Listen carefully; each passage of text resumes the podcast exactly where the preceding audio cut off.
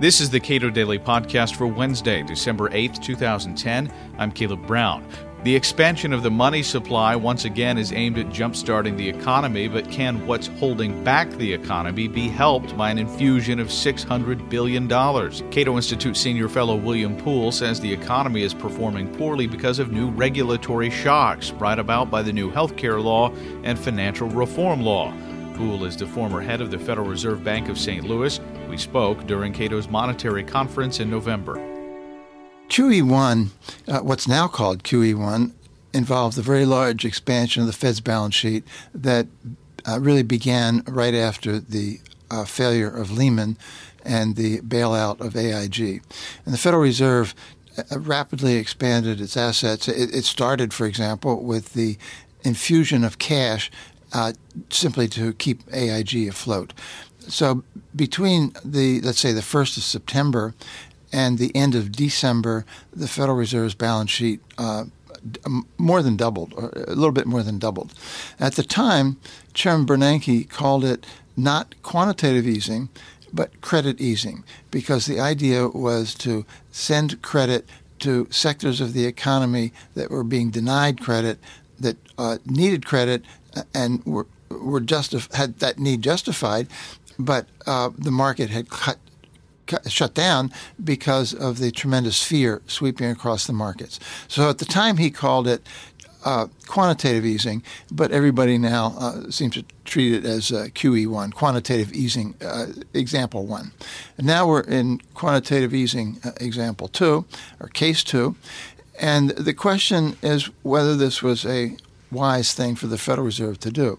The origin of it is that employment growth has been very slow.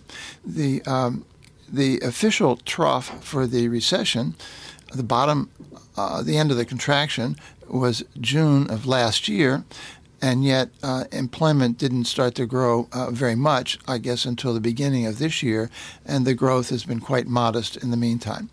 So the uh, Federal Reserve, given its responsibility under the law, believed that it needed to have uh, a little more push, oomph, uh, added to its monetary policy actions. And this is really the only thing it had available to it.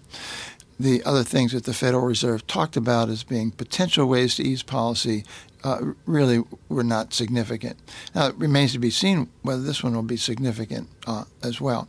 So, the, the, Federal Reserve announced at its most recent meeting that it would be buying uh, 600 billion of Treasury uh, securities, Treasury bonds, uh, with an average maturity in the five to six year range, and that it would spread these purchases uh, over a period uh, ending in the second, the end of the second quarter.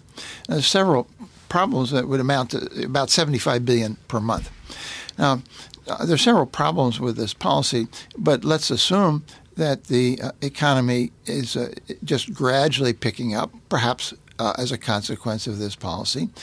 Uh, but that still means that the Federal Reserve is going to have uh, a that much bigger problem. Eventually, all the cash that the Fed has put into the market will have to be withdrawn to um, maintain monetary stability. So the Fed's increased the scale of its problem by uh, a very large amount.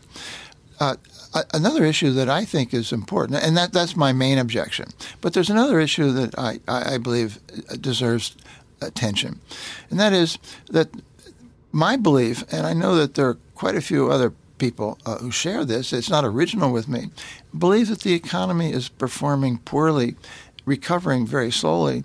Uh, for reasons that have nothing whatsoever to do with monetary policy or fiscal policy conventionally defined. That what is holding back the economy is that we have the largest regulatory shock since the Great Depression. There are literally hundreds of new regulations called for in the March uh, health legislation and the August financial legislation, uh, neither of which, by the way, uh, I'm willing to attach the word reform to. So these regulations are yet to be written.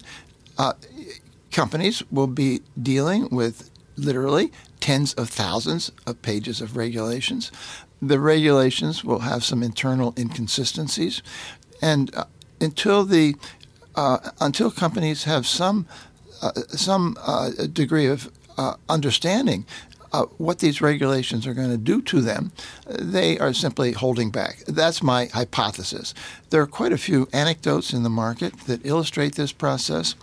Uh, there's also uncertainty about the tax law that uh, will, some of that may be dispelled in the next few weeks. Uh, and monetary policy can't resolve that uncertainty, uh, can't resolve either of the uncertainties. Let me just illustrate the uh, regulatory uncertainty with one anecdote, and there are quite a few other ones out there. Right after the legislation was passed in August, Ford Motor Company intended to come to market with an issue of securitized auto loans. However, this legislation, the August legislation, made the rating agencies legally uh, liable for their ratings. And the rating agencies did not believe that they had enough information about this new issue to be able to assign a rating, so they refused to rate it. Uh, however, it turns out that the money market mutual funds, under other regulations, are, can only hold assets that are rated by the national rating agencies. Therefore, there was no market for this paper. Ford had to withdraw the issue. Ford was able to get a temporary waiver from the SEC, a six month waiver. So they brought the issue to market and it's out there now. But we can't go on indefinitely with various waivers, which would be directly contrary to the uh, wording in the law. A huge amount of investment that is done in the United States currently depends on ratings issued by for the most part, three companies. That's correct. In fact, only those three companies, uh, Standard & Poor, Moody's, and Fitch, are nationally recognized companies. And so the uh, SEC, and I believe that happened back in the mid 70s, the SEC has essentially granted those firms a monopoly position in the rating business. So, where you have regulations that require a rating by a nationally recognized company, only one of those three will do. And um, several agencies still have uh, ratings and ratings triggers built into their regulations that uh, aren't going away, at least for the next year or so. That's correct. But the point of this anecdote is it shows an internal inconsistency of the regulations, and there will be uh, no doubt scores, maybe hundreds more, and that uh, creates a great deal of uncertainty for businesses in deciding what they can do uh, going forward. Probably the scale of uncertainty from the health insurance legislation is a lot larger and bears directly on decisions to hire uh, new employees. William Poole is a senior fellow at the Cato Institute and is a former head of the Federal Reserve Bank of St. Louis. You can read more of his work at cato.org.